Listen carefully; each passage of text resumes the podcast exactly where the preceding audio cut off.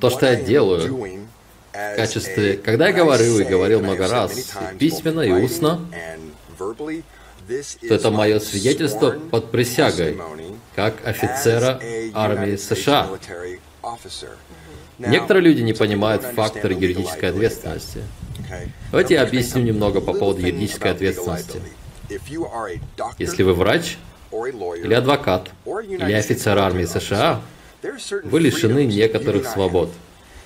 Если вы совершаете какой-либо вид мошенничества, публично лжете в какой-либо форме, если вы извлекаете выгоду из любого преступного или мошеннического действия в какой-либо форме, если вы адвокат, вы можете лишиться права на практику. Если вы врач, вы теряете свою медицинскую лицензию. если вы военный офицер, это преступление.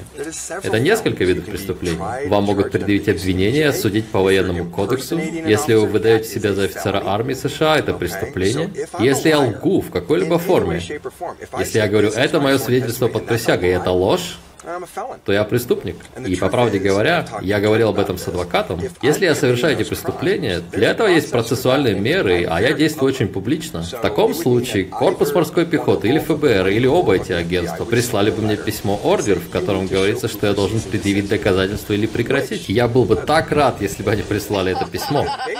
Потому что тогда я бы получил бумажное подтверждение. Я как раз хотел это сказать. У меня были бы бумаги, чтобы сказать, отлично, ребята, вы хотите, чтобы я представил доказательства? Доказательства? Тогда давайте организуем слушание. Пусть мне предоставят военного адвоката, дайте мне все мои документы для приложения к делу.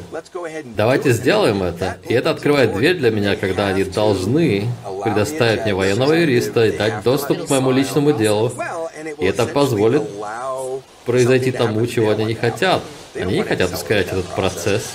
Итак, если бы я действительно нарушал закон и совершал мошеннический преступный акт, я бы уже получил запретительный приказ к этому моменту. Я бы также получил гораздо больше негативных отзывов от настоящих офицеров и морпехов. И знаешь что? Я не получал таких. Ни от одного офицера и морпеха я не слышал «ты гонишь». Это очень важно. Все наоборот. Каждый морпех, которого я встречал, поддерживал меня, хлопал меня по спине и говорил «Спасибо тебе». Если другие морпехи могут почуять морпеха во мне, в нем правда можно почуять морпеха. Этого должно быть достаточно. От него несет морской пехотой. Спасибо. Нет, я серьезно. Этого должно быть достаточно для людей, понимающих право и юридическую ответственность. Я не мог бы делать это в рамках закона, если бы я врал. Я понимаю, что для некоторых людей, если они не понимают права, это не будет так резонировать. Но те, кто понимают, знают, что я не мог бы совершать мошенничество без того, чтобы оказаться в наручниках и вляпаться в большое дерьмо. Я хотел выяснить это. Спасибо, я смог все прояснить. Это очень важно для духовного и уфологического сообщества понять законность того, что ты делаешь. Слушай, я скажу очень быстро. Если бы я придумал эту историю, то было бы гораздо логичнее говорить, что я сержант, потому что это совсем другая юридическая ответственность, чем если я говорю «я офицер». Если бы я сказал «я сержант», все было бы не так серьезно, но как только я заявляю, что нет, я твердо стою на своем звании, доступе секретности и том, что я заслужил, я заслужил свои погоны. Я не получил их в коробке из-под печенья. Я заслужил это, я прополз весь путь с самого низа. Я начал с рядового, я дослужился до сержанта-майора. Я получил повышение до офицера. Я заслужил эти погоны. Если кто-то мне не верит, давайте разбираться. Я серьезно, давайте разбираться. Должен сказать, Рэнди, за свою карьеру я взял интервью тысяч людей, тысяч. Что-то в тебе заставляет верить. Я смотрю на язык тела, я ищу признаки лжи, и я не вижу их у тебя.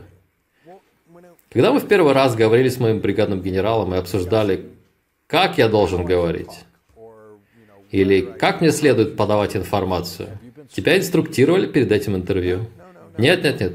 Как я сказал, в начале, когда мы обсуждали, как разговаривать с публикой, с людьми, у меня был вопрос, что вы хотите, чтобы я говорил людям, как подавать информацию, как ее упаковывать. И он просто сказал мне, Очень важно, чтобы ты не говорил ничего, кроме правды. Он сказал, не упаковывай информацию никак, чтобы она искажалась, не изображай себя чего-то, чем ты не являешься.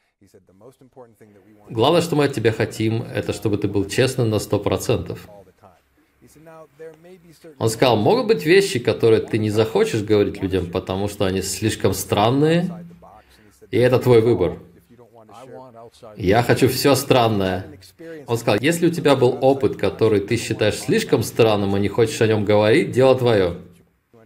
Но главное, чтобы ты всегда говорил правду и говорил честно, не отклонялся от этого.